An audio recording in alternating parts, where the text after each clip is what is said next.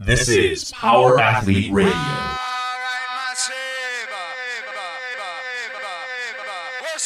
With your hosts, Denny K, Professor Booty, and the Luke Summers.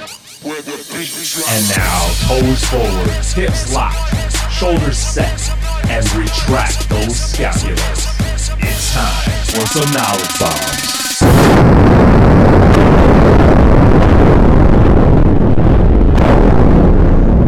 Power Athlete Nation, what is happening? Episode 45. I can't wait. We got a great show for you today. As always, we got Luke and Callie. John's joining us, and Tex is on the horn as well. How's everybody doing? What is up? Hey, What's going on? What is going on? I we already used that There one. it is. Oh, Yeah. sorry, I'm beating a dead horse. Hello, this is John Welbourn. I'm here for you. Unique New York. Unique New York, Red red leather, yellow leather. nice and moist. oh my god. Wait, Nice oh, and moist. There it is. So we've been trying to come up with some taglines for Cali to uh, get the group motivated, and the one that I came up with was, "Hey guys, all right, I want to see how you guys get nice and moist. No, Time to start exercise." I am absolutely not using that term. Unique New York. I don't need I don't need slogans to get the group motivated. I just give them a death stare and they get And then go scared. bitch mode. Yeah, go full You know, I actually work with Flash Johnny the gun. shirt. I, I I have a shirt that actually has an on and off, and underneath it says bitch mode. Early. yeah, and on the back it's just gonna say Cali. Coach Cali. I'm just gonna tell them like, Bring the noise. yeah, bring the noise. I pretend to make an important phone call where I just say things like buy, sell, sell, buy, and then I come back and everybody's ready to go. Yeah, I like it. So how did uh well let's back up. Um a lot of people are getting anxious with the premium content. Um they're one they're seeing the testing. They feel like uh, they're starting to panic. Um where are we at with that, Luke? What do you got what do you got with the premium stuff? Uh, right now we're we're ironing out some kinks. There, uh, the software is going to be is going to work perfectly. Uh, we got some feedback from the testing group on a couple enhancements. One thing we got to do is figure out a way to uh, make the site more mobile friendly on launch. Now, uh, it is in the pipeline to make just like we did with CrossFit Football to upgrade Power Athlete and make it more responsive for mobile devices, but that's just not a day one project. Um, so that is in the pipeline. But right now, we got our social network put up. Everybody, uh, everybody can set up their own custom profiles. Uh, everybody can set up uh, their own coaches network, athletes network. They can join specific groups within our network that are pertinent to them. Uh, right now, we just have a test group and like a big global power athlete nation. But you know, I foresee you're gonna have groups like the Honey Badgers or uh, the ladies, the Power Athlete ladies, and stuff like that. We're gonna have uh, it'll allow just people to kind of network and have topical conversation within these groups uh, that's pertinent to their training and their lifestyle. And then the, the forums are getting ironed out. There's some functionality things that that we uh, we had to figure out how to make it more uh, compatible with our layout. So it's just it's the boring stuff like that. So when you guys get a go live uh, and people start signing up, they're going to be right in, flaw, uh, you know, seamlessly. Um, we are finalizing the first, I guess, training block of our our programming. We're going to be up. That's going to be launched up there. John's going to be writing uh, his Field Strong program, which is uh, which is something that we've never really published. It's only been for some private clients, but we're going to find a we found a way to globalize it, I guess, and normalize it so people can can get some additional programming. And uh, I don't know, John, you want to talk about Field Strong at all? Yeah. Um, the Field Strong idea happened, geez, a couple years ago when we started kind of naming our programs. Um, and the original program that we wrote for the CrossFit Games uh, is called the Matrix. And the only reason I'm bringing it up is Freddie Camacho still uses it in his strength stuff. And he just actually texted me not too long ago about actually using it for his gym and wanted to kind of put it out there a little bit. But where this started was we started writing uh, more programming specific for different athletes that were under different deals, you know, following our what are we training for model.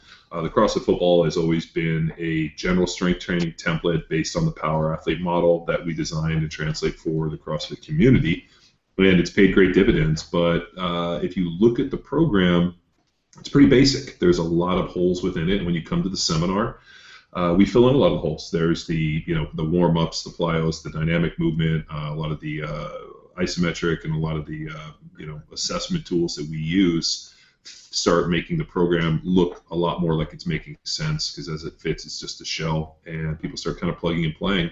And as uh, we have been kind of reading a lot of the questions and getting a lot of feedback from people, people always wanted um, you know, how do I take what I learned at the seminar? Is there a way that you know you could kind of mix it up and really you know give us a, a firsthand understanding of you know the Power Athlete program or what we've commonly referred to as our Field Strong program. And I started writing it and started putting it together. And there's a narrative. Um, it's all the assistance work and it's all the extra uh, all the little things that we do every day in our training and our private clients, and people have really got to see the full breadth of the program.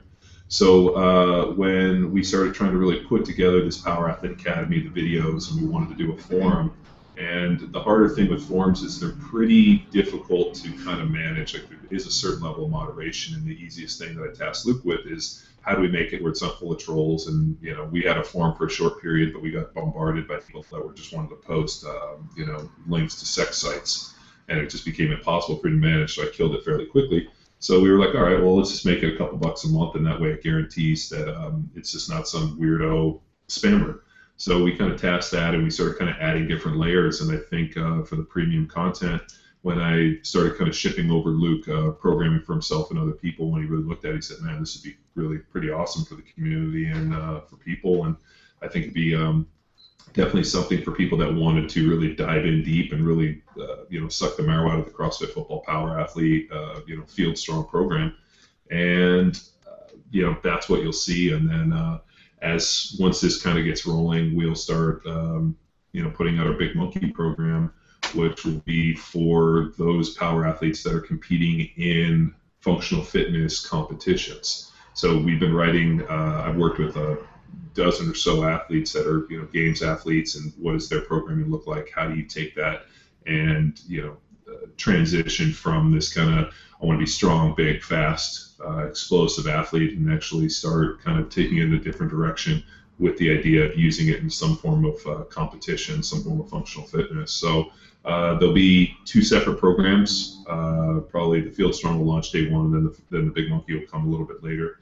And uh, you know, the Big Monkey is really, you know, that's what my buddy Rick has called me for years. He's always called me a Big Monkey, so it was kind of an easy deal, and also fits with the analogy we gave uh, on training. So in my own training style. So there's a lot of stuff that we do. There's a lot of stuff that I do, and this is just a lot of a little bit more and just taking it another avenue nothing will change in CrossFit football. CrossFit football will still be programmed. You'll still be able to go to the site. You'll still be able to get all uh, everything that you get every day. But you know, for the people that want more, where just a static site that posts workouts, um, you know, they want to get really dive into this thing. They want to really see what the full effect. And it, has been really exciting for me because in a way.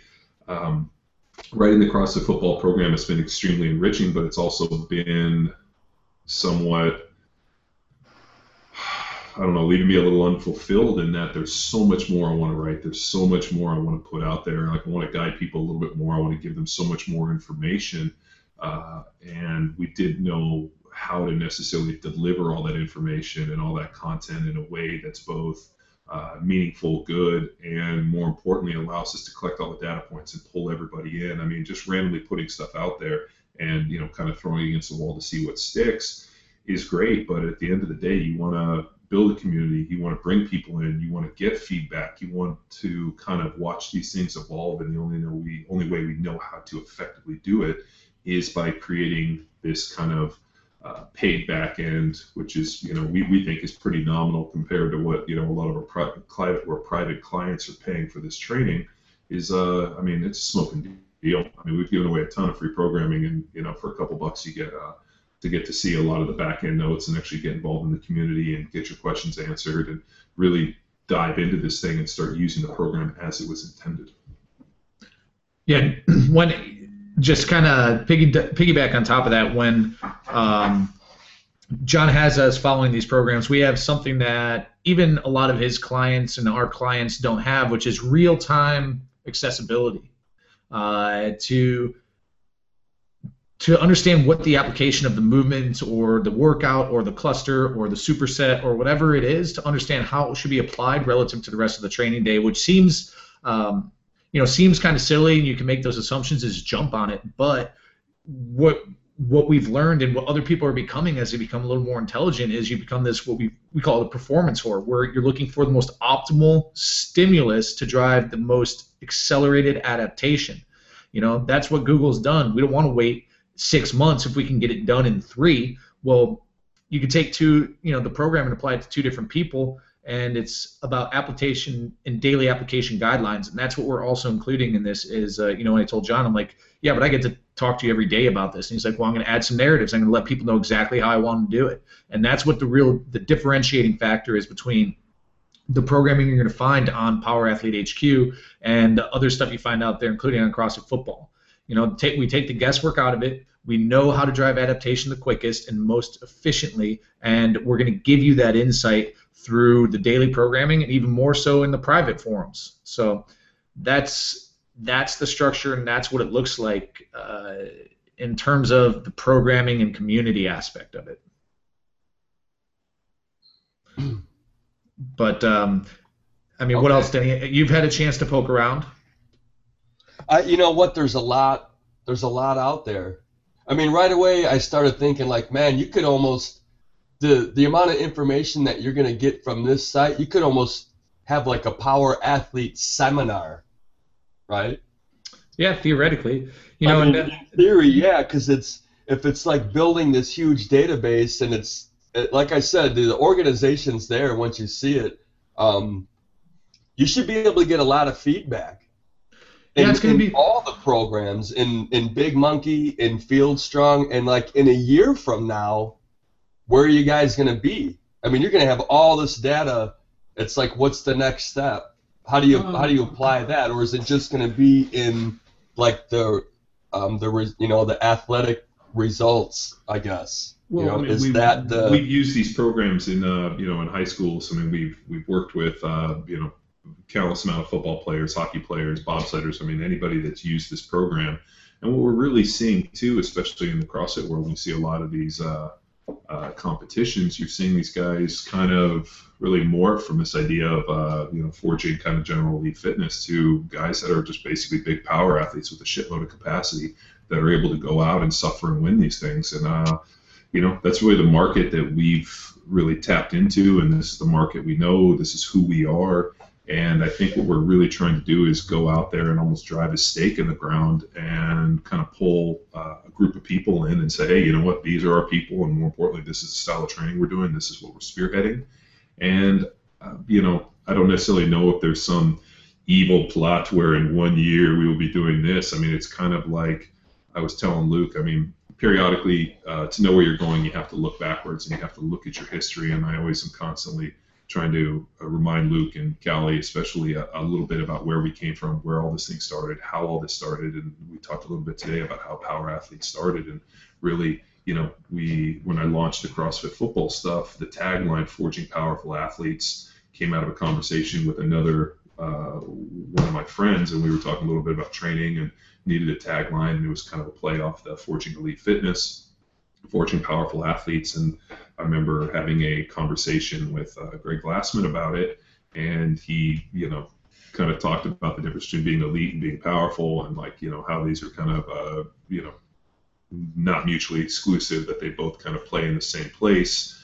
And as it the really the out of that conversation and that meeting, really that's where the power athlete program was forged and was really created. And then from there on, I realized that's what we were building, that it wasn't just about powerful athletes, it was actually a market of power athletes. And from that day forward, we kind of drove that stake in the ground, uh, went out, trademarked it, started Power Athlete, and really have built this global brand. And even though people were using that term, to describe it, we really kind of redefined it, redescribed it, put a face to it, and now when people talk about, you know, hey, oh, power athlete, building power athletes, I mean, it really goes back to us, and I think we've done a great job with that. But um, I'm a huge believer, man, that if you if you don't know where you came from and you don't know your roots, it's almost impossible to know where you're going. And I think much like CrossFit football, the first day we launched and we had 17,000 hits in 150 plus countries, and people did started doing this program. We started getting all these data points. I think that's really been the saving grace and really the power of the program is the results. And as people sitting here in Costa Mesa, Newport Beach, in California, uh, how do we stay connected with people doing our program as it sits now? We use social media. It's Facebook, it's our website, it's Twitter, uh, it's pictures. It's really this information flow that goes back and forth. And when Luke and I really started talking, and almost what was it, almost two years ago, when we looked at creating this Power Athlete HQ, this Power Athlete Academy, and we actually worked with somebody to work on creating it, and we just couldn't get the vision right. And it's taken us two years of, of creating my vision, which was this idea of this kind of um, community back end, this kind of social media forum information where you could get real time training, you could get real time information, you could take us into the gym in your iPhone, and there's videos, there's training, there's everything.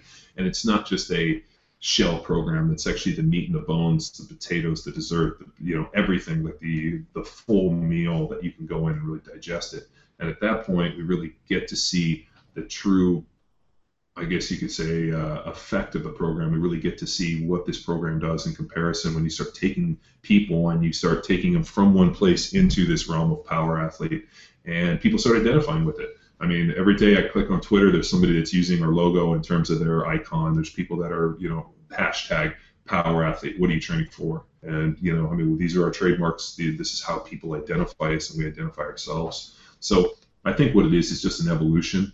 Uh, you know, we teach. It's a revolution, right? Revolution, evolution. Um, I think we we teach the CrossFit football program. We go out and we teach that seminar for CrossFit and it's you know it's been great about getting people in, showing people that there's you know uh, there you know you can specialize without losing uh, your identity and kind of uh, you know that this idea of specialization isn't necessarily a bad thing. That you know there's very specific athletes that train for very specific things that are are you know some of the best people we just saw in the Olympics. I mean, you're talking about people that have dedicated their life to one task to be a perfectionist at it and um, you know I'm all for it. I love it. I, I love the idea of people going out there and sinking their teeth in and being like, I'm going to be the best in the world at this one thing. And um, you know we've done I think very well with the program. I mean there's a lot of options out there, but at the end of the day you have to be able to select. And it's just not merely selecting a program or saying, hey, you know what, it's identifying with something. My goals are in line with these goals. And more importantly, which is what this thing is really about, is about creating more community. Um, the really the power of all of this stuff, whether it be CrossFit football, power athlete, CrossFit, it doesn't matter what it is, is creating community and identifying. And I mean that's why we post daily pictures of our people from all over the world because these are people that are doing this training that are identifying themselves as power athletes. I, I do the CrossFit football program, but John, how do I get into it more? Do I contact you for private training? Yeah, there's tons of people that do it, and we have a large group of them. But how do we offer this to the masses? How do we make it a global revolution? How do we really push it out there and make it this global response? And um, uh, you know, I tasked Luke with it, and uh, I think we've we've really knocked it out the park. At least the first iteration today. Now, obviously, this thing will evolve. I mean, we joke that you know when iPhone one came out, you couldn't attach a picture, and now we couldn't imagine using a cell phone without being able to attach a picture. So or video chat, or video chat, or all these uh, levels of connectivity. But think about if they launched that day one, people would have just like zapped themselves and probably just swallowed their tongues. But really, the beginning part becomes, you know what, like let's start, let's figure out how the information flow. And then over time, uh, you know, water finds its level. It'll definitely find its way down the hill, and this thing will evolve into exactly what we need it to be. If you take a look at the CrossFit football site, we rolled with that site for almost four years um, because the information and the technology did not exist when I started the site in 2009 that allowed me to do what I wanted to do. And even in 2010, 2011, and even in 2012, when Luke came on board and we started really talking about CrossFit football redesign, um, everything we wanted really wasn't available to us. And then all of a sudden, we were able to put some stuff together, and there was some technology and this kind of reactive site, and the ability to really have an uh, a mobile friendly, and really seeing this transition from a somebody sitting at a computer moving to a mobile friendly device. Uh, you know, that stuff is really 2014, and I think as it sits, and I'm not tooting our own horn, but I think the CrossFit football site is probably the best CrossFit site on the internet right now in terms of connectivity managing the experience, getting the information, being seamless between the mobile and, and the desktop.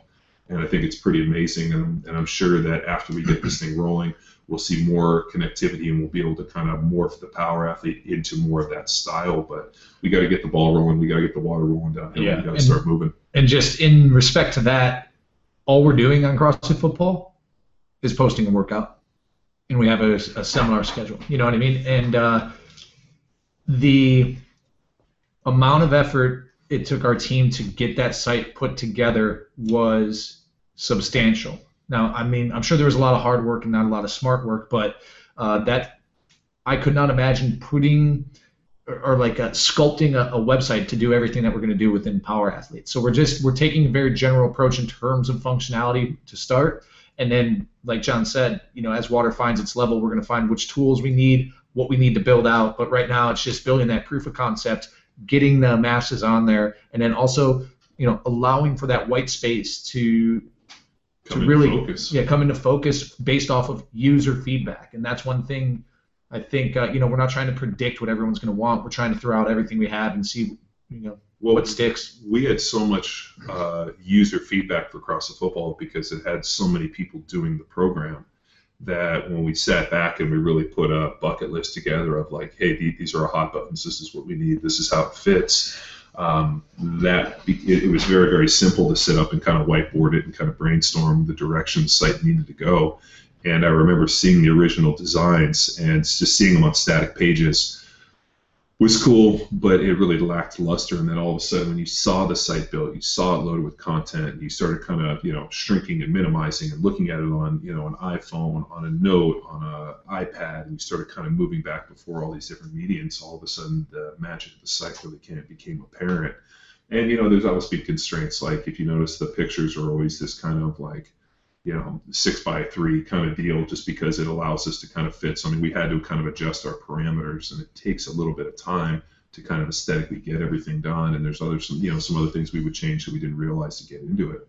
But i think that the the football site looks fucking amazing. I mean i'm super proud of it. I get constant feedback from people that's like dude this is hands down the best thing we've seen in the CrossFit world. I mean, on in terms of a website, in terms of connectivity, and I think with that step and moving towards the power athlete, really it's it's how we identify ourselves. It's our brand. It's who we are. It's it's the program. It's it's everything.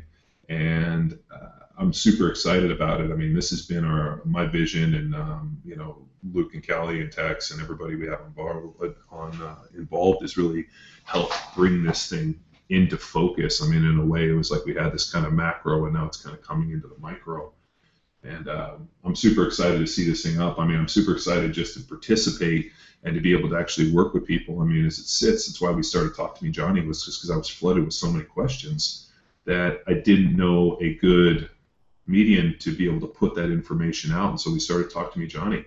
And what I'm looking at now is an opportunity for Talk to Me Johnny to be real time because as it sits, my ability to post information has really gone down the tubes. Um, and I, I, need a way to be able to keep pumping it out. I mean, there was a we, we, if you guys have been on the site in terms of the testing, I mean, we had a guy asking about some nutrition stuff, and it was easy to actually get into a dialogue. Hey, try this, try this, try this. Well, hey, you said this. Well, you know what? Everything's not set in stone. Try this, and hopefully we make some changes and we start seeing things in real time.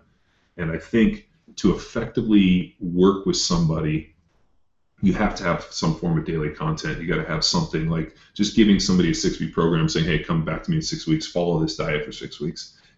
You know, we're, even though we joke that we're all the same decaying matter, uh, the same decaying matter, that we're not unique snowflakes, in a way, everybody, whether it's environmental or, you know, no matter what it is, has a certain set of stressors and a certain set of, uh, you know, external factors that are going to dictate like if i'm able to sleep more and, and as you start kind of using performance as the looking glass um, everything kind of becomes clear And uh, when I look back in my own training and I look back on my own training notes and what I've done, you know, there were certain truths that I found that allowed me to, to reach a certain level that I'm trying to put out there.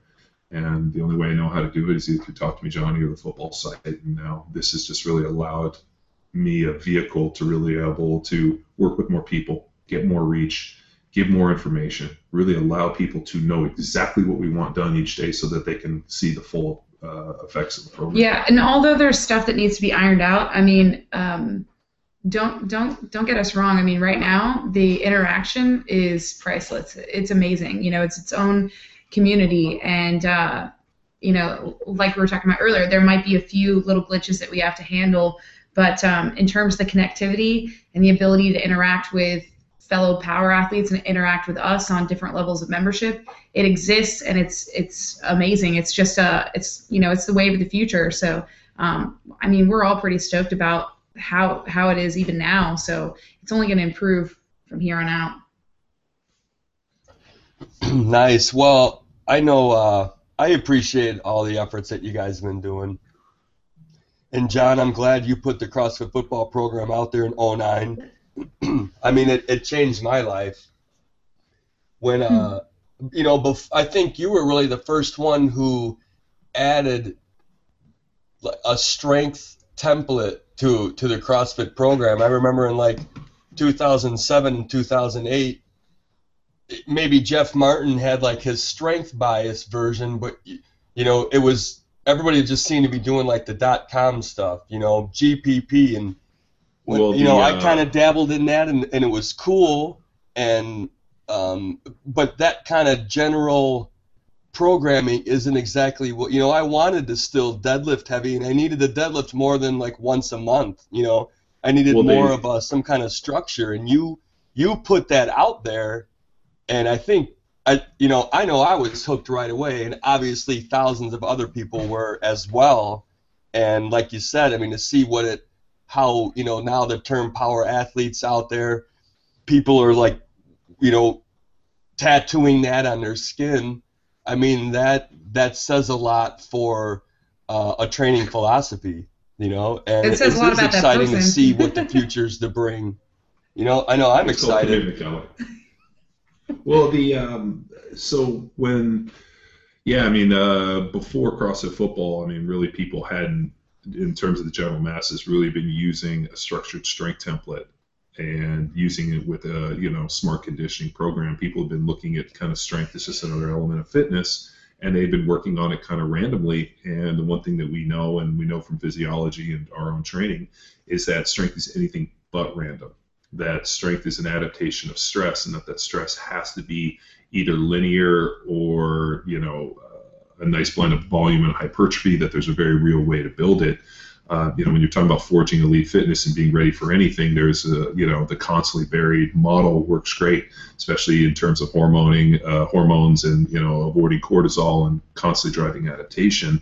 But in terms of strength, uh, strength is anything but. So when I went to the CrossFit level one and I sat there and I listened to the programming section, um, you know, coming from my, you know, collegiate strength conditioning program, playing in the NFL, having trained with people like, you know, Rafael Ruiz and Mark Verstegen, uh, you know, Angel Spassov, and just, you know, a lot of these different, uh, you know, Tom Shaw and, you know, uh, Todd Rice. And I mean, I can go name all these different people we work with.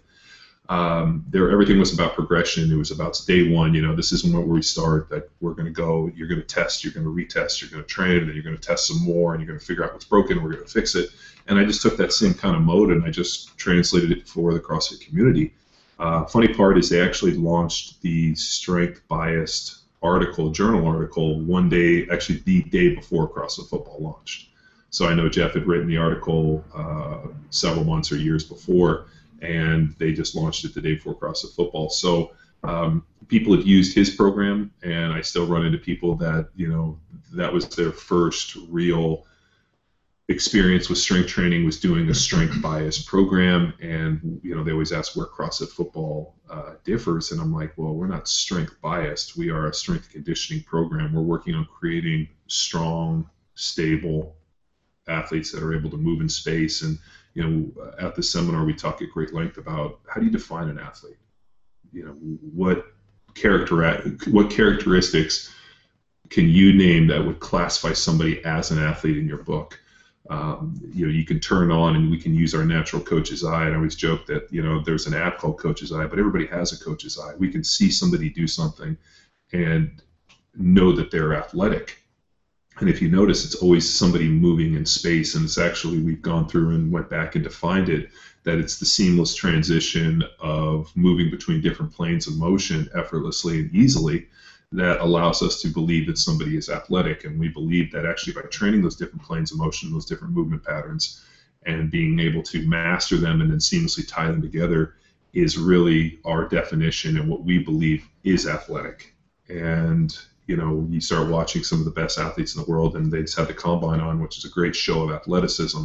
You know, the ability to separate the upper body from the lower body and to be able to move the body independent, you know, move limbs and body in, in space is really the, the hallmark for this stuff. So we needed to create a training program that wasn't based on forging elite fitness. We were looking at creating a training program that was about how to make somebody stronger, more explosive, and actually increase athleticism. So it was just kind of we saw kind of a different you know, it's like two people looking at the same problem and seeing kind of two different solutions. Um, at the end of the day, uh, you know, how we both got there, it doesn't really matter, but everybody's kind of working for this deal. And when I went to the CrossFit Level One, I, I saw a uh, you know, a group of very, very hungry people, and people to this day still ask me, "Why do you work with the CrossFit community?" And I have just had somebody ask me that question the other day at a seminar, and I, my first question is, "Show me a group of people that are willing to work, and you know, who are willing to go out there and kill themselves and bust their ass and train."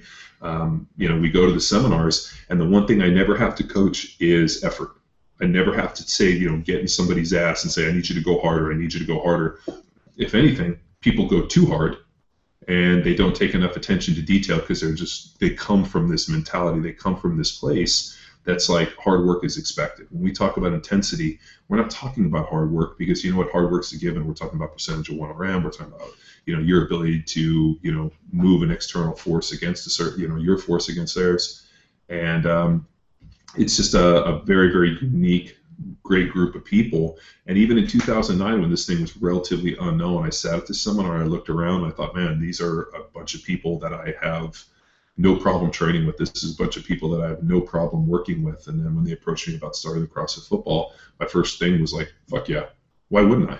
I mean, like, this is uh, these people are ready to chew through glass, kick down walls to get better. I can work in this community if I got to go out and motivate you and, and talk you into something, I'm not the right person for you. So, but if you have the uh, effort and the motivation and have put the the work in, I can make you better.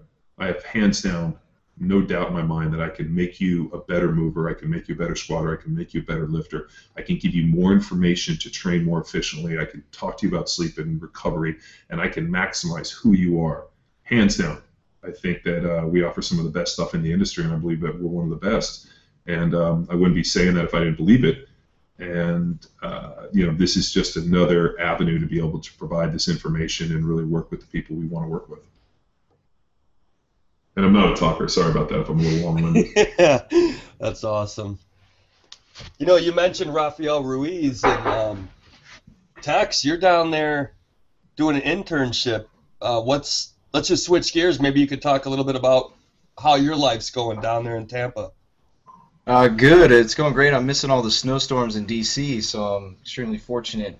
And uh, just finished up my first month, and it was cool because I got to go to the CERT with John. So I got to recap some of the stuff I'm learning and uh, see his views upon it, talk about his training way back in the day. Uh, so it's, it's been uh, it's been a great ride so far. So I got two more months left here, and um, just every day is an experience. I can see just you know the stuff on Facebook like you're doing morning rucks, and it looks like every weekend they got like a, what does he call it the surf and turf like a swim yeah. program. Yeah, so but, uh, uh, sorry. Or yeah, I was just gonna say. I mean, what what's it like participating in those events? Uh, so he's he's taken on a couple of selection guys so he's training them and um, in his normal classes that we got going on, but then a lot more extra. So during our off days on Tuesday, Thursday morning, we were participating in rucks. Uh, so we go to University of Tampa's parking garage, uh, just load up 60 pound packs, and then we, we go up and down, we run stairs and do uh, kind of some interesting ruck training with those guys. And uh, it's kind of cool learning the military perspective because they just think more, more, more. And Raph's taking these two guys and he's trying to educate them that it's about not necessarily as much as you can do, but it's how efficiently and how fast you can do something.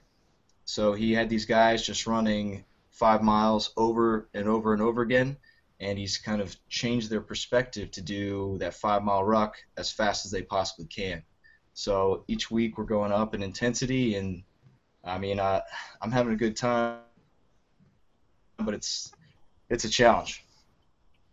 So before Tex even went out there, he used to tell me he doesn't believe in GPP or even GSP. He's just an SPP guy. I'm like, what do you mean by that? He's like, all I need to do is play some lacrosse. Now I'm a happy man. So it, his version of metconning was like uh, some sit-ups, uh, some torture twists, and then stretching and lifting. Luke, did you go down there and do like an internship too? No, I didn't. Uh, we went down for a long weekend when I first came on, Ben and I, and he took us on the surf and turf, and I, you know, I think he sent us home because he thought I was going to die. He like swam next to me the whole time. He had, uh, but my plan is to head out there for a week with Tex and just, uh, you know, fast track a lot of the stuff that Tex has experienced. Um, and uh, you know, I've been in touch with Rob back and forth as we went through or as I became more familiar with seminar and seminar content and had questions, and uh, you know, he pointed me in the directions to to find the information I needed. But I'm not not 90 days of exposure like uh, like Tex is getting.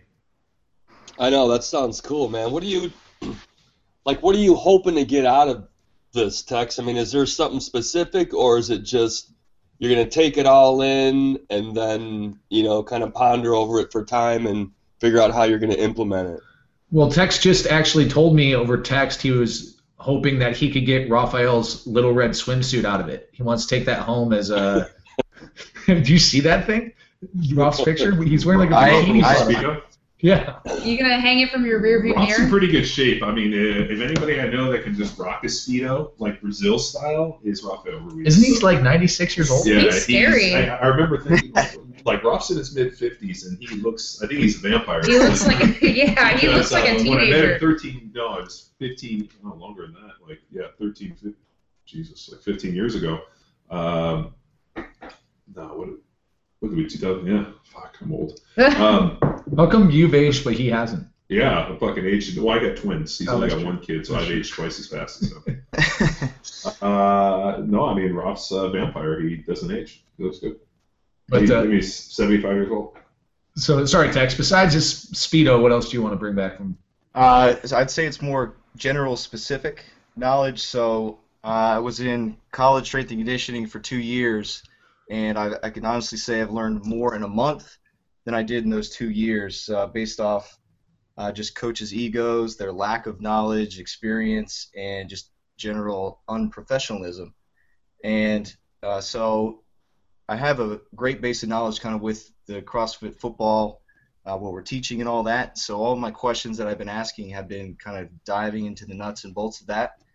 And it's all just neurological responses to each lift and kind of preparing and writing programs daily, weekly, monthly, and how each piece you put in it has to have a purpose. Uh, you only have so much time and energy and so on and so forth. I mean, we know that, but it's uh, this has to prime that and so on and so forth, and you pattern and build and just kind of put your athletes in the best position for them to succeed at their sport. Um, the primals. So he, uh, I know John's as big as the squats the biggest primal, and one thing I've noticed is Raph is in love with the lunge. So that's he does, he, he does love him a lunge. He does love him a lunge. Yeah. And he loves him a step. Whereas I think, uh, you know, for me, and, and if you think about it, it kind of makes sense. I mean, for what we did, everything really started in that athletic position. So therefore, you know, the squat was kind of king for me. Whereas uh, is big on, you know, lunging and like, you know, we look at obviously as those uh, those other two primals is uh, really, you know, as important, but really everything goes back to the squat. Whereas, you know, I think Raph is definitely uh, uses that lunge as really his, Unilateral. His primary, yeah, his primary mover. So just you know, but you, you take two people, you know, especially having trained with them. I mean, there was, you know, like everybody's going to evolve at their own pace. I mean, Tex, you'll come out of this thing having, you know, not only been in this power athlete stuff, but this CrossFit football, a lot of our own conversations and education, and you'll come out of it with um, your own set of uh, information, and you're going to see what you like and what you don't like. And I think what's so important about going and training with different people is seeing you know what they really focus on that i'm sure that even in the short time you've been there with raph there's things that are very similar and things that are different in terms of philosophy. And uh-huh. you know at the end of the day though raph has been a working strength conditioning coach for longer than i care to remember. I mean he trains groups of people works with all different types from you know the uh, the professional that walks through the door who's you know just wants to look good naked to kids in selection and he's able to put them all in the same training program and he's effectively built a training program that allows them to maximize and express what they want in different ways. And uh, I always go back to our good friend Bill Stoltzing who uh, you know passed away a number of years ago but Bill was uh, you know in his mid 40s and Tex asked him about Bill but um, Bill was our our uh, you know our our shark in a lot of ways, and that guys would come in, NFL players would come in and train with us. And Bill was always in our training group. Little did they know that Bill had trained with Raphael for a number of years and was extremely good at everything. Was uh, you know, I think he played uh, college or football at University of Tampa. Was a uh, you know professional, very successful businessman, and um, you know just was just a good old boy. So we'd bring in all these NFL players, and uh, all of a sudden Bill's in our training group, and they're looking at this kind of 40-year-old professional guy and thinking, oh, who's this guy? And all of a sudden Bill is just sharking these dudes left and right and just beating them down, talking shit to them.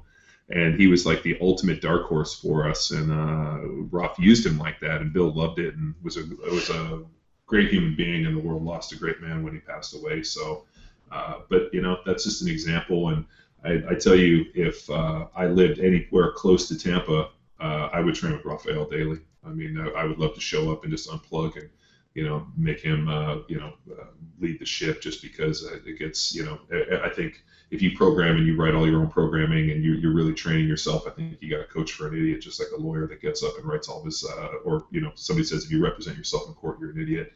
You got to defer to people. And Luke's going through this right now. I mean, when you write your own programming, you tend to just inherently favor what you're good at. And it really takes somebody to take a step back and write an analysis and say, hey, this is where you're lacking. This is what I think you know. I know this, you know this. Let's write something. Let's put something together, and then let's test it, black box it, and see how you're going. And um, you know, Raph's been incredible at that. And you know, I know he uses different things for different people and has a massive knowledge. I mean, just talking with him about who he's worked with and who his contemporaries are has been pretty exciting over the years.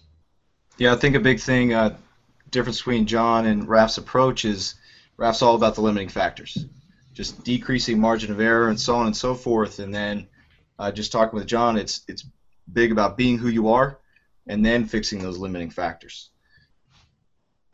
Well, I mean, my, my idea always became that um, I always got a little nervous where people, you know, I remember when I first came in the CrossFit deal, people were like, well, just pick everything you're bad at and only do that. And uh, that really kind of like made me a little nervous because um, when I was playing football in my training, there were certain things that defined me as an athlete, that there were certain things that were my wheelhouse. There were certain things that, if you stripped away from me everything that I had, this is who I would be. And, you know, like for me, it was that ability to punch and slide, move my feet, bend my knees. And you could take certain things from me, but at the end of the day, that was my wheelhouse. And a big part of this training is helping you identify what your wheelhouse is, helping you stay in that wheelhouse and develop things in conjunction to that instead of just walking away. And uh, you know, Roth Steel is uh, you know is great. I remember um, you know him coming in and testing me and seeing what I was good at, and then putting a lot of other things in the program. But we never abandoned who I was or what I was good at. It was never, and I don't I don't know if his training philosophy is different or if he's using a different approach. Uh, for you guys, but I know when he trains his professional athletes that if those guys are fast, he's going to make them faster. Yeah, why wouldn't you want to like capitalize yeah. on that? Well, yeah, and it's I mean, but what's what's great with Raph's training and why he's able to do a certain amount of this stuff is because he sees it in real time. You show up every morning, and the one thing I always remember, which is so great about Raph, was showing up some days, and there were certain days that it was like boots to the ass. He was fucking on you, and it was like, fuck, this guy's on you. And other days he'd come in, and he was really he was able to realize that you know what, some days we might need to cut the volume. Uh, that you know what, like wars aren't won on that individual day. It's the, the the volume of work we've done. And I remember like that idea of like you got to know when to hold them and when to fold them, and we use that at the seminar all the time. Really came from my own training with Raph because I obviously played uh, with my job with a bunch of coaches that were boots to the ass every single day. You're not feeling good, fuck you. Um, and you know, having worked with Raph and even in the collegiate strength conditioning program, every day was fucking axe to the grindstone. And really having to go and work with Raph was really my first experience with a coach who was able to realize that every day is, you know, this this guy's going to work hard every day regardless. But certain days uh, you know, you might not be ready. You might not neurologically. You might have been fried. You might need a little bit more recovery. And his ability to kind of see that in real time and evaluate you fairly quickly um, was really the magic of the programming and really where I think I made my best gains. I mean, what's what's interesting is as strength coaches, we become so obsessed with coaching effort, and uh, the CrossFit community is so guilty of this. Like for the most part, and obviously in a commercial gym, this is uh, or a, a, commercial CrossFit gym, this is going to happen. And you know, you can ask any of these guys, myself, and everybody on this podcast who trains people in a CrossFit gym. There are certain people that are going to come in that are going to die for those seconds, that are going to die for each rep. And there's people that are going to come in that you literally, no matter how much you motherfuck them, aren't going to go to the level that you need them to go to to effectively make this program successful. And I think why me especially why I got so kind of wrapped around uh, working with kind of our more professional athletes and more with people along that nature is because I wanted to work with people that I did not have to coach effort. I wanted people that were willing to like suck the marrow out of life and and do the training to the full extreme. That I was actually going to have to pull back a little bit and say, you know what, this is what we're going to do today. You know, I need you to do this better. I need you to do this. I need you to do this. Instead of me being a fucking cheerleader and uh, you know working in a commercial in a, in a CrossFit gym, you're going to get people of all walks, and you're going to get people that are going to literally shear their palms off, and his blood is on the bar, still going to be doing the pull-ups because they need to finish. And you're going to have other people that are going to come in, and they're going to be like, uh, back's a little tight. I don't think I should do this today. And it's like, how do you deviate between those people? How do you find it? And there's certain people that are great with working with those people. Me, I'm not one of them. And I think I realized that fairly early, but. Um, you know, the thing which is great with Raph is uh, he is really what I call a coach in that he inspires people to work out. People come in, and you can ask uh, Tex this when you come in and you train with him. Oh, he's so handsome. He looks so. Oh, he looks so I just good. pulled up a picture of him uh, in his speedo online. Well, Texas. I actually have a pair of Brazilian boy shorts that I got in Brazil that are that look like those, but they're actually yellow. Brazilian boy shorts. Brazilian boy shorts. It's what, it's what we rocked in Brazil when we were there for Carnival. Smaller is better. Yeah. Um, but a guy like Raph, people come in, they train with him, and he becomes this person that you want to impress, that you don't want to let down, that you want to work for his approval. And I really, when people, t- you know, ask me and they're like, oh, you know, or they say, you know, coach, I always think back to Raph and uh, you know I'm a, you know like really people want to come in and bust their ass. They want to please this guy. They want his approval, and I think that's where this thing really gets separated. Anything else on te- on uh, on your experience over there, Tex? Yeah, uh, one of the lines he's mentioned many times is the goal is get to get the athlete to see. Uh, so each one of these times it was stretching. Put them in a position for them to realize how important stretching is, uh, how important uh, the attention to detail in the movement. Uh, one, he pulled me aside one day. I was counting reps and keeping time for just a group of guys. He said, "Stop. They need to learn to do that themselves and be just aware of where they are." So he literally told me to stop coaching, so those guys could focus and just get their mind right.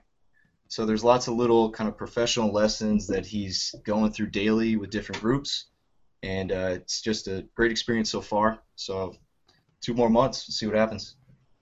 Yeah, I think you'll come out the best. And then, uh, what's our next adventure? We're going to go out to Westside and go go hang out with Louie and uh, we'll go out there and have some fun. Uh, I also want to go out and see John Meadows and those guys. So I think it would be it'd be great. I, I think coming from a background that Tex is coming from as a strength and conditioning coach and having gone and worked at UT and now seeing Raph, I think uh, you know I think you're gonna have a great resume and and you know selfishly I think it's awesome for me as you get to go out and teach that seminar. And uh, what's nice too is I got to work with Texas and Carl Case this weekend and really seeing the evolution and knowing what you can and can't do and really staying in that wheelhouse and saying, hey, this is who I am as a coach and really building that ethos because it becomes so important when you stand up in front of 40 people uh, how quickly do you connect to that person? Why are you standing up here? Why should I be listening to you? And more importantly, what are you going to teach me? And I think we do a great job at that at the seminar when you stand up, you know, hopefully within the initial talk, everybody's bought in. And I always ask, I look around, I'm like, everybody ready? Anybody ready to leave? Everybody's bought in. Let's go. Let's get some work done. We got another, you know, 15, 16 hours to go out and hammer this thing home. So, um, you know, all this does is go back and adds to his, you know, creating this ethos and really who he is as a coach and who you've defined. I mean, that's really how this thing goes back. I mean, you start looking at football players, you know, where'd you play? Who have you gone against? Who have you worked with? What do you do? What successes have you had? I think it's same goes in the coaching field. And the problem is, is that now in today's market, all you need is a, uh, a website, a cool name, and, uh, you know, some pictures on the internet, and then everybody's instantly a coach. I mean, I think for me, going back when I was looking for somebody to train with when I first moved down to Tampa, and I remember finding Raph. Uh, you know, that's what a coach was, and now it's such a just a um, random, or more importantly, just generally used thing that anybody. Start a website. Yeah, just start a website, and now I'm an expert. I mean, I saw somebody post on Facebook that. Uh, you know, five years ago, you know, there were people that were experts, and now there's, you know, instantly you know, here we are now with the seven to 10,000 CrossFit affiliates, and that there's seven to 10,000 people leading gyms that are experts in this information. And it takes a lifetime to learn this stuff. I still don't count myself as an expert, and I still count myself as a, you know, somebody who's constantly in a state of learning. And I think where you get in trouble is when you lose the learning bug and that you stop going out there, you stop venturing. And uh, I remember Tex said to me, he goes, man, one of the things that was so different about you is that you had the opportunity to use your training at a high level and then have free time to go out and train with who you want to train with. And not just internet, not just this, this, and this, but actually physically go there and learn what you need to learn. And I was like, well, shit, man, it's it's my life depended on it. My survival depended on it. And if there was somebody that did something better and I needed it, I would go there and I would train with them. And I would learn what I needed to learn. I would take what I needed back and I would use it. And I would make a decision on whether or not it helped me and didn't. And um, you know, I really credit a lot a lot of that with Raph, and still think to this day he's probably one of the best people I've ever worked with. The Ruiz. Raph, Man. one of these one of these days we'll convince him to move to Newport Beach. Do you think Master he'll come Splinter, here? right? Master Splinter. People refer to him as Master Splinter still. Oh man, he's he's he's an intimidating individual. He is a coach in in every sense of the word. Sure. He can overhead squat like three times his body weight, right? Uh, yeah, I remember one day we were training and um, he front squatted 315 at a body weight of about 165 for a triple on a set of Nike Shox. Yeah, in front. No, they were the zigzags. Major Wavos. The Reebok zigzags. No, no, no. This is back in the okay. day, and uh, um, I also we were down in Australia, and we showed up and we went over to Daz's gym and we started training. And uh, so Raph strips down to his underwear and it's just training in like a set of t- small little you know boy shorts, and uh, he puts like uh, 330 in the bar, 150 kilos, and he was uh, doing kind of pause squats. But as he was coming out of the bottom, he was generating enough uh, speed and force to actually come out of the squat and land in a lunge position. So the guy was doing pause squats with double body weight, and as he was coming up, he was generating enough hip extension to actually split his feet to catch in a lunge. What an asshole. At which point he would put his feet back to square, he would go back down, as he would cut up, he would split lunge into the other and set it up. I've and never these, even seen that done. These Australian guys are like watching this dude basically move double body weight like he's, you know, I mean. They're one RM. Yeah, like most people, like we count people that have a double body weight back squat as fairly strong and this dude is dynamic enough to basically be able to uh, go from a you know bilateral to a unilateral you know lunging position dynamically with you know driving the weight off his back and catch you know no belt no shoes on in a set of shorts and um, needless to say, those dudes were like, "Fuck, this guy's real strong." I'm like, "Oh, you think?" That's a squat. Hey Tex, So- you'll have to uh, you have to get in his ear and see if we can schedule something, get him on the podcast. Yeah, For yeah, I can do sure, that. That would be cool. I know he's a you busy guys man. wanna- uh, Luke, do we have any comments from our live audience? Uh, yeah, we got one question about Balboa programming, uh, and then I guess we can answer that relatively uh, pretty quick here, and then we'll talk a little bit about Bal- our Balboa Jack uh, team series or team event that we just did. Right. Let's do it, and then we got the the submission, Long day. the, Okay. the podcast submission, All right, which, so which goes with our conversation because it's unilateral and bilateral training. All right, sounds good. Uh, so Nick K asks, not Nick Cage, uh, star of Con Air, but Nick K. Uh, I'm coaching a military affiliate now, and I'm curious what the template behind CrossFit Balboa is. Is it just CrossFit football with more GPP? I feel like this would be the best programming for the general public, but would like more info. Um, so in the past mm, two months or so, Callie and I have been more on the power athlete side of things, and Ben has taken over Balboa programming. But prior to that, I mean, if you go back and look at some of the historical workouts, we, we really cycle it a couple different ways. Um, what you see on, I mean, which I hope is the standard for most affiliates, but what you see on the website isn't necessarily what all, everyone always does, because there's certain people who may just come out of uh, their foundations and need to just linear progress and do fives. They're not ready for a 3RM or a 1RM with drop sets. But uh, for the most part, I guess you could say it's CrossFit football template because we wanted basically we are squatting uh, squatting 30 reps a week for the most part. Uh, Well, it's based on CrossFit Football Power Athlete parameters. yeah, the parameters loosely in the sense that these are the parameters. You know, you're going to squat probably 30 reps a week. Um, you're going to press at least 15, and that's going to be vertical horizontal press, and you're going to do some dynamic pulling and deadlifting. So but it's a well, yeah, but the Wednesday is always a little different. Yeah, and that uh, and that's kind of the generic template, and the imp- the application and implementation now uh, is the season is CrossFit Open, and we're an affiliate, and people want to do it, and uh, you know it's, we've gotten a little more interested in team competitions, so we're starting to, um, I guess, attack the higher time domain and just hit some more skill works uh, or more skill work that's associated with that. Because when you're talking about uh, you know having a general population that just needs to be relatively fit and really just wants to look good and at the same time you're trying to provide an experience and a good time um, programming is important and what you need to be what you need to to accomplish and what we really focused on is allowing people to show up every day seven days a week and train while selfishly imposing the demands uh, and getting them the adaptation that we want out of our athletes, which is you know to be bigger, stronger movers. It was always cool when our people would go drop in at other gyms, uh, and the uh, one of our one of our guys was in NorCal and dropped in, and they they were doing like a 3RM rack jerk for their portion phase A of the WOD. And uh, you know he was hitting like 150 kilos on his 3RM rack jerk. Nate dropped in, and nobody there could rack jerk 100 kilos.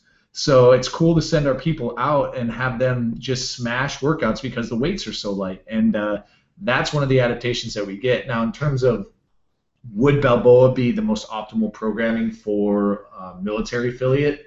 Um, I'm not sure. I mean, honestly, uh, it's like John said, we fall within that power athlete parameter, but like Luke said, we are we are cycling these th- this program to cater to this season. yeah. So if you look at or it as a, competitions we yeah, have in house. Exactly. So if you look at a snapshot of uh, the Balboa programming, you'll see it deviate from um, a more CrossFit football esque style programming when we're building up strength. Uh, you know, maybe um, 10 to 8 weeks out, and then four weeks out, you can see it get a little bit more skill, longer metcon, and um, I mean that's the way we cycle it. And I think that uh, hopefully we're not alone in a, in a lot of boxes in that in that way. But um, I mean we are we are still trying to squat twice a week. We we're you know staying again like in those parameters within the power athlete parameters. But uh, this guy, I mean, I think if he had if we had to say yes, it is CrossFit football esque, yes. But uh, if his athletes are not training for the open, then there's a lot of things that they don't need to follow that Balboa is doing, for instance.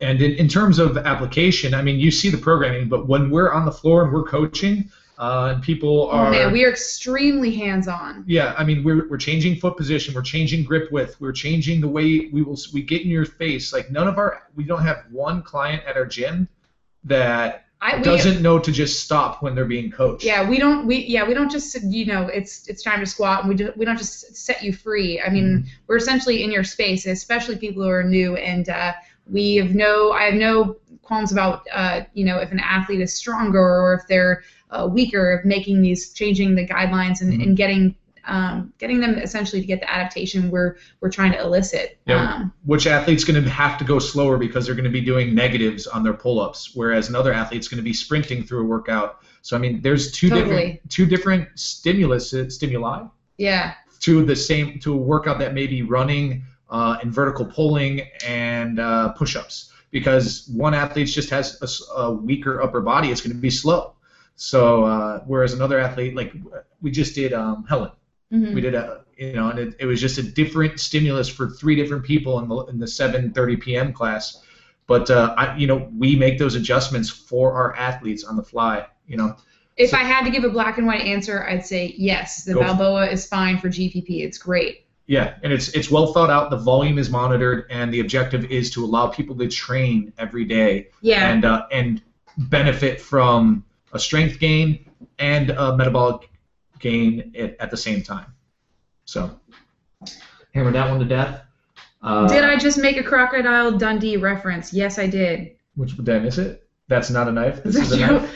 this is Joe Heaton. No, I said that's not a squat. That's a squat. Uh, but uh, Wow. There you go.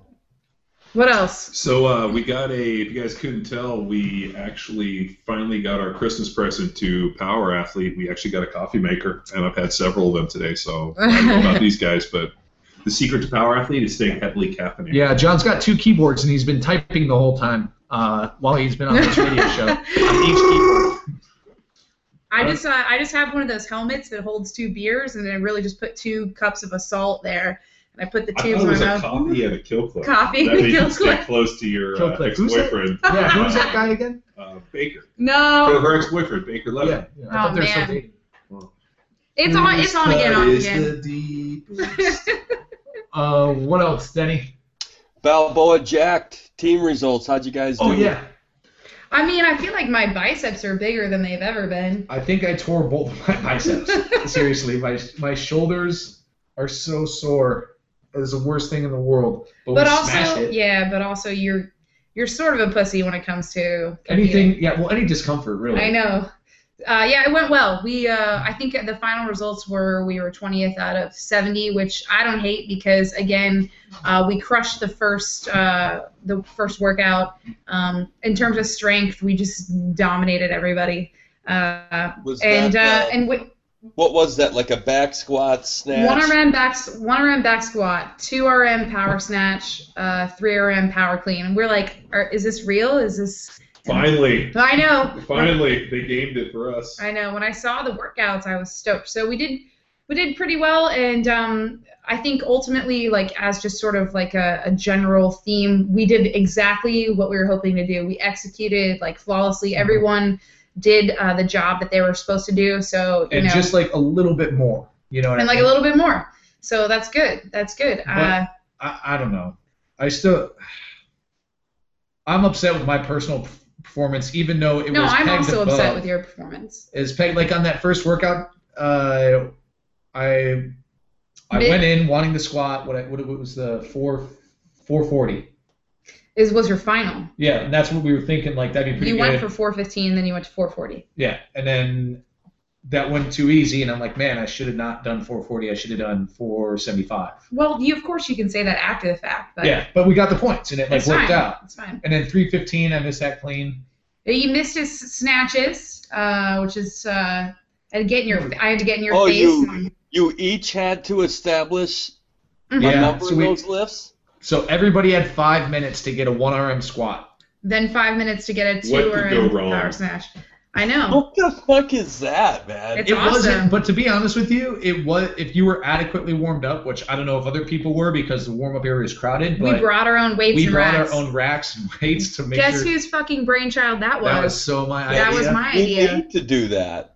That was my idea. Yeah, especially after Occupy. Remember, uh, I mean, even at our Occupy events, we had so much fucking weight, and we still ran out of weight. So I'm like, well, they're gonna run out of weight. No one, no one knows how much weight to get because you need you need 10 tons to be adequately outfitted for this. You know what I mean? just our station. So, uh, so I started warming up like an hour and a half before because that's how long it takes me to squat on RM. And, I was uh, like, look at this diva. Unless you're on the Bulgarian program, and then it's six minutes. that was different. That was Yeah. like Singles, that was you like, just dude, start we, with we were singles. so warm from yesterday that we just basically just warmed up. I was, never. I think it was cooled like down. what, 225, 405, 600. But yeah, uh, yeah, but it went well. It was good. Uh, yeah, yeah. What can I? What can we say? We just Uh, we yeah. stomped everybody in terms of strength. And uh, I think selfishly, in terms of quality of movement, like uh, one of our girls was getting no repped on a floater wad because she wasn't reaching her chin. Yeah, because she wasn't lifting her chin. I mean, her chin was clearly above the bar, but she was like doing chest to bar essentially. But um, but she wasn't lifting her head. So the judge is like, I've never even seen anything like this before. I don't know how to count it. so I'm so glad I don't guy that you guys didn't invite me. when I was oh, working. you would have you're lost your mind. Oh man. But it was And fun. Yeah, yeah, wow. At least in our heat, if you want to talk about small victories, we were we smashed everyone in our heat on everything. What about the name placement? Who took who took home the trophy greatest name? No one. We No did. We have to go collect it because we had to leave early. There was an after party we had to tend to. Understandable. But uh, no, we took home first place. Thanks to everyone who helped out with that. yes, thanks. Balboa Jack, Power Athlete Nation just coming through. But it was uh, it was it was fun. It was a good All time. right. All right. Well, that leaves us with uh, it's a pretty lengthy submission. We can get into it now. We can save it for the next show. Yeah, do it. Go for it. Oh, Let's knock it out. What is it? Read it. it's long. It's a two-parter. All right. The hold, first one is hold on, hold on, hold, hold on, hold on. I It's going to require some reading. Here, I'll read it. Uh, I attended the CrossFit football certification in August of 13. Avid listener of the podcast. I was already using aspects of the CrossFit football before the seminar, and the experience cemented the spirit of the Power Athlete method. Everything just hmm. made sense. After reevaluating my own priorities in 14, I have jumped on the collegiate template and have noticed significant changes. My question, however, related to implementing Power Athlete template.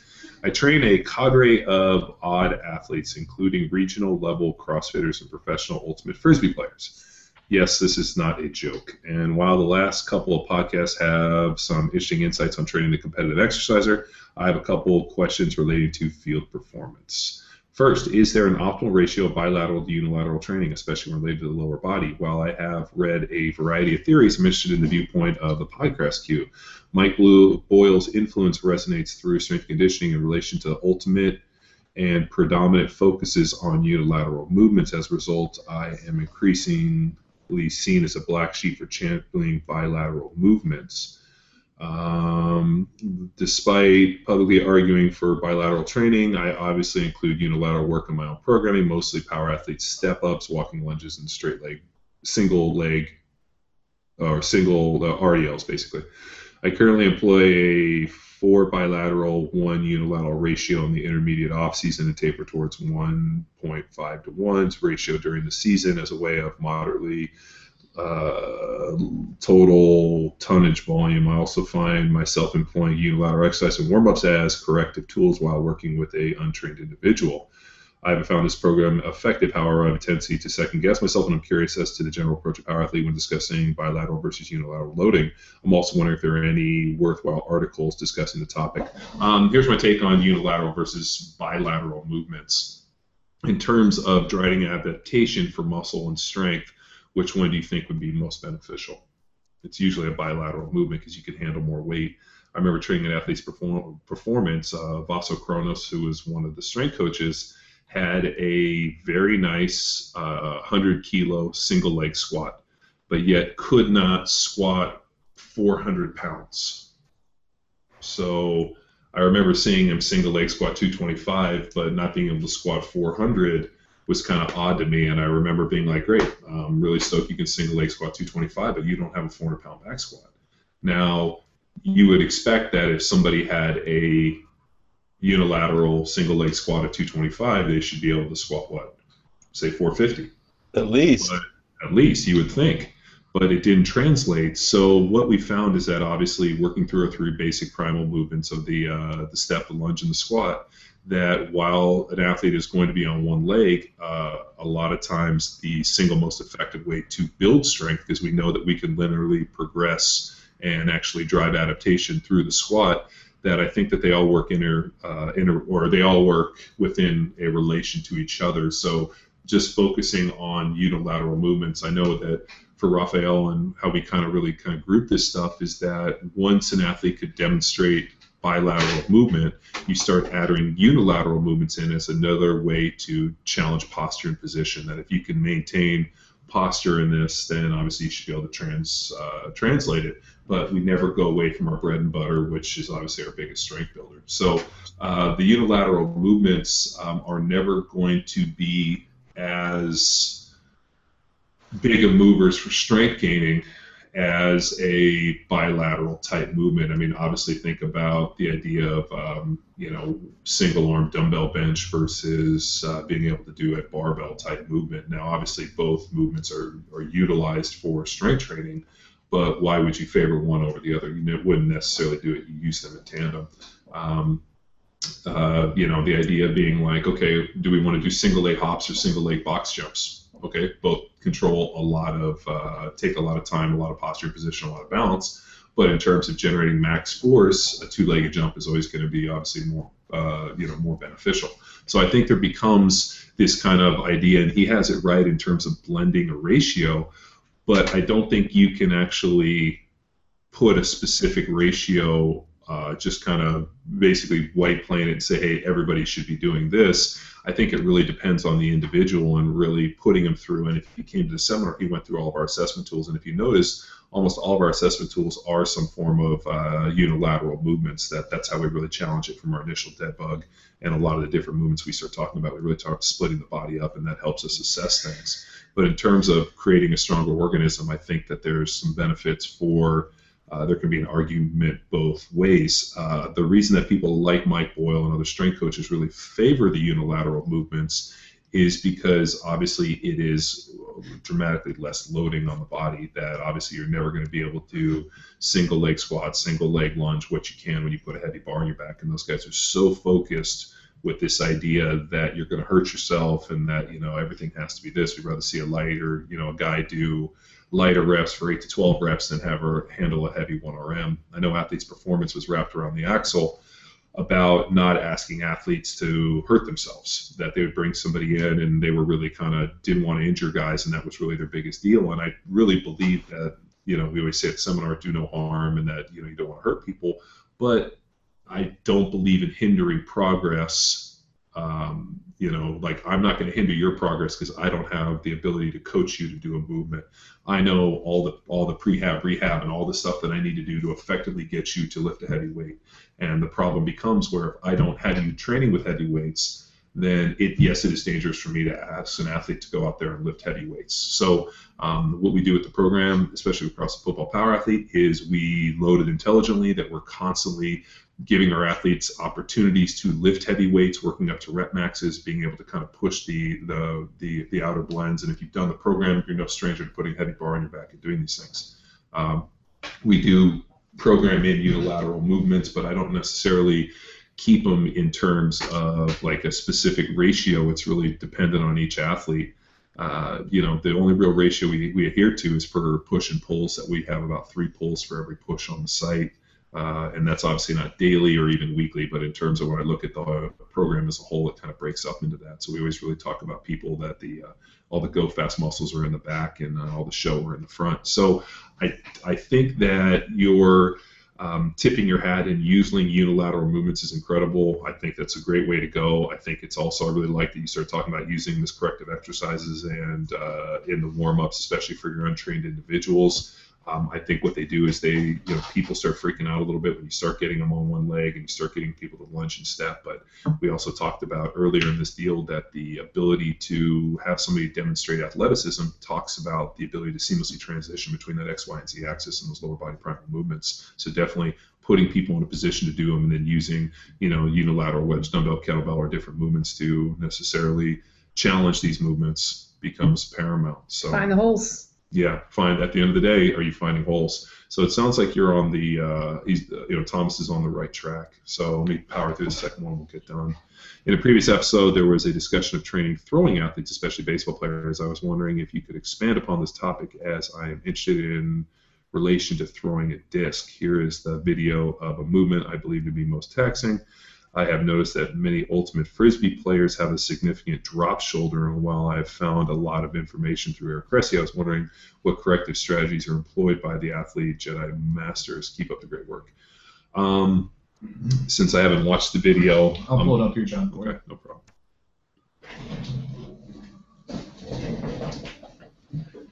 you know, just going back to the unilateral movements that you had that I know this guy. overhead dumbbell single arm squat and I think they were in Tuesday's programming, five reps Yep. of the Yep. snatch and then five reps overhead squat. And I I tell you what, man, I kind of felt violated like Luke sitting next to the Hindu booger wiper. It was hard for me to to uh, keep a good keep my feet flat well, as I was descending into that squat, I, I was able to figure it out on uh, my right arm, get into a good low squat, toes forward, um, and keep my feet flat at the bottom position. But as soon as I got over to the left arm, I had a tendency to kind of come up on my toes. Yeah, I, I, I would have just, I mean, not seeing it, but I would just have you widen your stance. What we found is that uh, a lot of times doing that uh, position when people go from the power snatch, obviously they're in a pulling position. That um, I, I know for that movement that I tend to go a little bit wider with my squat, and you know it really helps to kind of sit back in. But I mean, you know what that was really stressing is obviously that pull, and then being able to really focus on that kind of unilateral shoulder. And if you take your right hand and kind of put it out in front of you, you can kind of balance, and also you'll get a little bit of rotation. So um, Mm-hmm. the other thing too is if you filmed it, it would be interesting to see if that you were getting a lot of torso rotation. I mean, it's kind of what we'd expect. I mean, I'd love for everybody to be able to sit in this like amazing like overhand one you know one-handed overhead squat position, uh, you know, with a 50 pound dumbbell. You know, like we have that great picture of uh, Bobby Longfellow, I think, uh, overhead squatting that keg, and his fucking squat looks amazing with his hands over his head. I mean, Bobby Goodfellow. was that Bobby Well, some people call him. Long. Longfellow, Goodfellow, it's all the same. But uh, you know, that same position becomes so important, and you start talking about, you know, and uh, the other thing too is people really get kind of idea like, okay, well, is it a bilateral or unilateral? Well, you can combine the two. I mean, there's an idea of doing a, you know, unilateral or bilateral lower body with a unilateral upper body, and you can start mixing and matching, and that's really where we start talking about separating the upper body from the lower body. So, um, you know, we do a lot of uh, unilateral lunging with a bar on our back, obviously, uh, you know, bar overhead, you know, dumbbell two hand. So, I mean, there's there's different ways to skin this thing. The, the, the I think with programming, as long as you can establish uh, why you're doing something, and more importantly, establish a need, and then you can kind of assess that your athlete's strong, stable, and healthy, and that they're doing the movement well. Um, then I think there's a, a need for it. The problem is we start randomly throwing things out there without progression. That all of a sudden, hey, I'm going to start working on a, you know, let's get somebody to do a one hand or a, single arm overhead squat with a dumbbell but I have not effectively taught them to squat. I have not taught them to overhead squat. I haven't even taught them how to do an overhead squatting, you know, or overhead lunging, single arm overhead lunge. So at least then they're actually familiar with the movement. Then I think you get into problems. So I mean, really looking at like, hey, this is what I want to do down the road, and then having progression and becomes paramount. Uh, watching the guys throw the frisbee. Um, when you're saying have a significant drop shoulder, I think what you're talking about is uh, elevated and rotated, that they're kind of an internally rotated shoulder to be in that position. And we obviously know that the shoulder on the front of the scapula is a much more dangerous position than actually dynamically throwing across the body. So we'd always talk about drop and retract that shoulder blade. How do we teach that? Our best way is obviously our vertical pull manual resistance model, and then also teaching a heavy back squat where we teach that kind of shoulders dropped into the track and driving that bar off the back. So, uh, big thing we really stress at the CrossFit Football Seminar is talking about posture and position, and then all the movements that we do to challenge posture and position. And you know, I always ask people, well, why do you lift weights? And uh, you know, people always say, oh, to be strong, be powerful, and they give me all these kind of um, you know broad stroke answers. And at the end of the day, why are we lifting weights? We're usually using external resistance to challenge posture and position. It just so happens that the external resistance that we're choosing is barbells. So, can you maintain posture and position through full ranges of motion using external force? And uh, I think how you fix a lot of this stuff and you work on that is teaching proper position and posture through the training and through the movement so that by the time your athlete translate, translates and moves onto the field where all of a sudden their direct response and the water finds its level, where they'll go back to what they know because we obviously know that nobody ever rises to the occasion. People just fall to the level of their training. So obviously what you're going to have to do is just focus that in the training and really work on that drop and retracted shoulder position. So I think we hammered that. And I mean, Denny, Tex, anything to add on that end? Uh, yeah, just piggybacking off of John, the uh, step one should always teach the right kinetic alignment, and then the unilateral is a way to assess with immediate feedback. So, like Denny as an example, your right arm was good, and then as soon as you pulled it over to your left, something was wrong. So it's just you got to look at that left arm now. So just a unilateral movements, good way for immediate feedback for a coach. Good stuff. Do we answer his questions? I think we beat it to death. Yeah. Yeah, we're good. All right. What else, Denny? What do we got? Well, that's uh, that's it for what we got on the dock. Hit everything. We got any more questions sent to us from the live audience? Yeah, a couple came in. Uh, Steve uh, Benarski asked about the.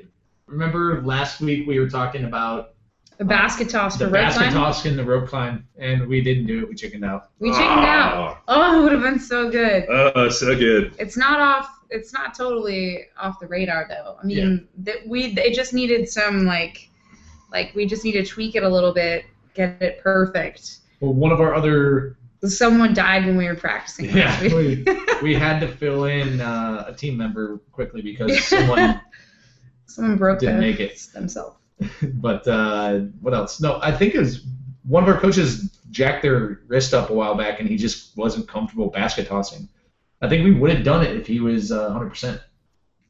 For sure. Yeah, Faux show. We just gotta take him out back and just end it. yeah, good. Uh, He's a broken animal. old, old Yeller style. Old Yeller, just look at the horizon.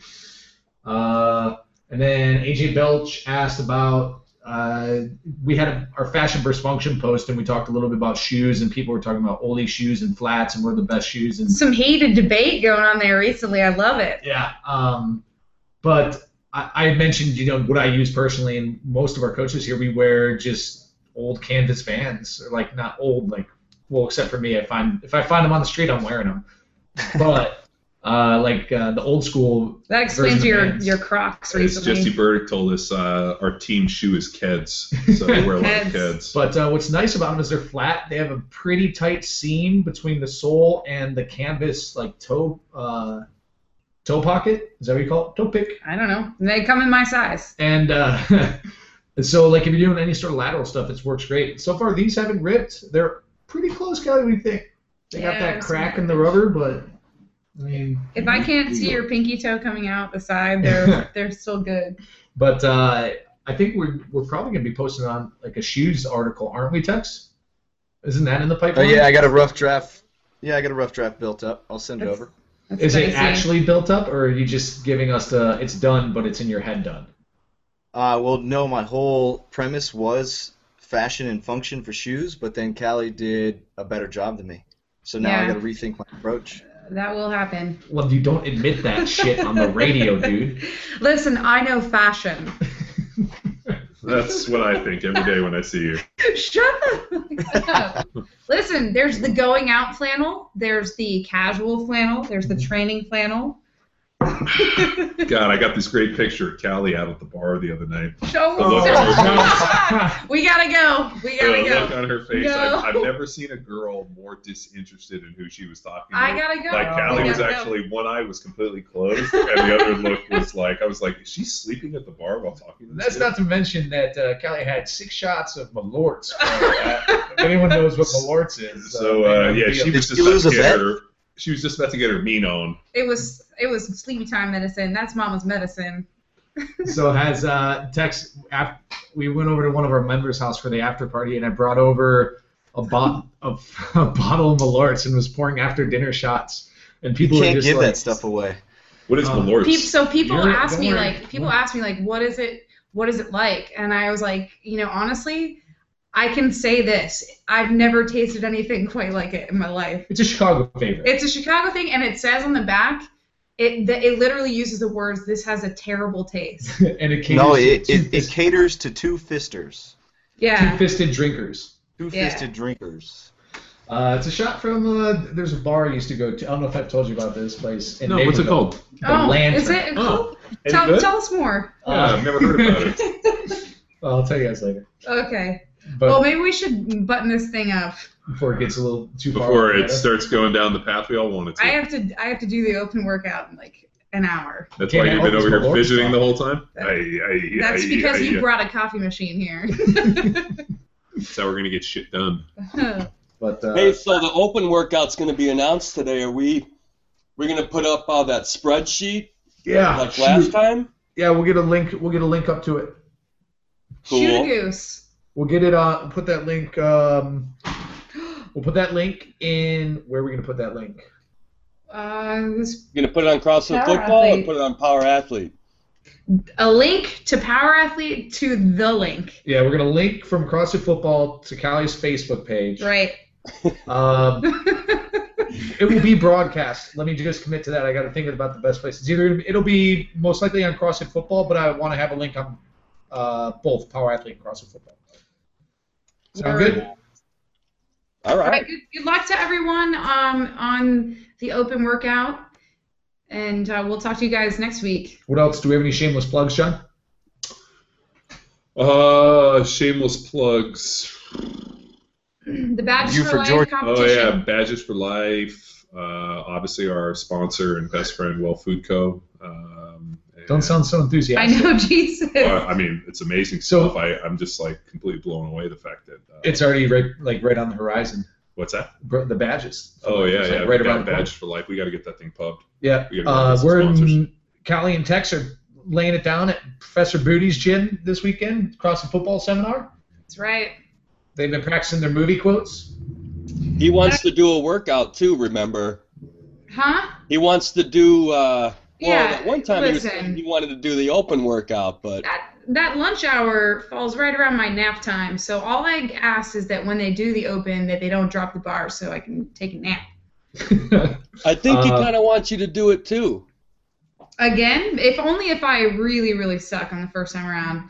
Um, Odds are Callie will do it again. I'll do it Saturday. again. You know Like, what? I get jazzed. I get a little jazzed. There's no way. There's no way you're not. Especially if it's something that is body weight and you're going to get 10 more reps. All you got to do is do it twice. I No know. problem. Just Uh, We're taking any bets on what we think it is. no. Max burpees, seven I seven bet you it'll be like uh, the burpee deal. yeah, Maybe like a burpee burpees, box box, jumps. I hope so. Yeah. I don't But, uh, at all. Yeah. Well, I mean, you know, Callie just wants to su- wants to uh, suffer. She I hope. wants to hurt I hope it's a. I she hope wants to cut herself. I hope it's a 5K, like a leisurely 5K. In place. On camera. Yeah. In place on camera. How about 10 minutes of high uh, knees. How about every box jump is equal to one step, and then you have to measure your steps, and then however many steps go into a 5K, that's how many box jumps you have to do. what? It's a complicated. Sounds pretty easy to coach, measure, Yeah. judge. Yeah, so every step is three feet, every box jump, so then three feet divided by a 5K.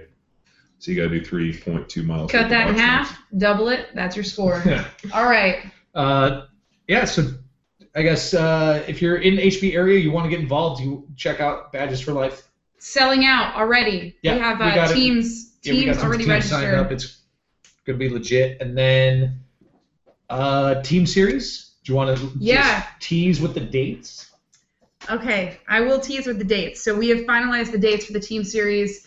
Um, the first, uh, the regional, I guess you could say, the uh, battle before the actual war is going to be September, the weekend of the 13th and 14th, and then the finals will be held October 11th and 12th. Uh, so put that on your calendar now. Um, coming to a city near you, if your city is uh, uh, worthy, and we're going to put a list of the cities out and um, just start getting your team assembled. No different, two men, two women. Um, uh, I guess a little different than last year because we had the one woman, but um, two men, two women, and uh, we'll, we'll forge forward with Pats. That's all we got for now. What do we got next week, Denny? Next week, well, we'll recap uh, the Open. Okay. Definitely that. We got some power athlete submissions to get into. Um, there's just a lot of them out there. Really hasn't really haven't finalized anything. So awesome. And I guess one thing that feedback from the nation, you know. And then one thing, one thing to really, I guess we could kind of plug right now is once membership goes live, there's three levels of membership. Um, we are going to be doing exclusive roundtables uh, with John and other coaches uh, in John's network and Power Athlete HQ staff. And we've been batting around the idea that you know we're going to be going live here in March, uh, probably the second or third weekend in March, depending on our schedule, which I'm looking at now. Uh, second or third weekend, we're going to be doing a roundtable discussion on either nutrition or programming. Mm-hmm. So uh, that's going to be legit. More details to follow after that, but that's going to be available exclusively to uh, the professional members on Power Athlete HQ. So check that out too. There'll be more details surfacing over the next 10 days. Next week's seminar, get signed up if you're around the Phoenix area in Arizona. Yeah, do it. We're going to be in AZ. Let's do it. Luke Summers. But uh, all right. Carrie Hindelman, I'll be there. let's let's let's wrap it up. Let's call it a wrap. Is that what they say? It's a wrap. It's a wrap, folks. It's been fun. All right, awesome. Great show. Great show. Take care. All right. Take care.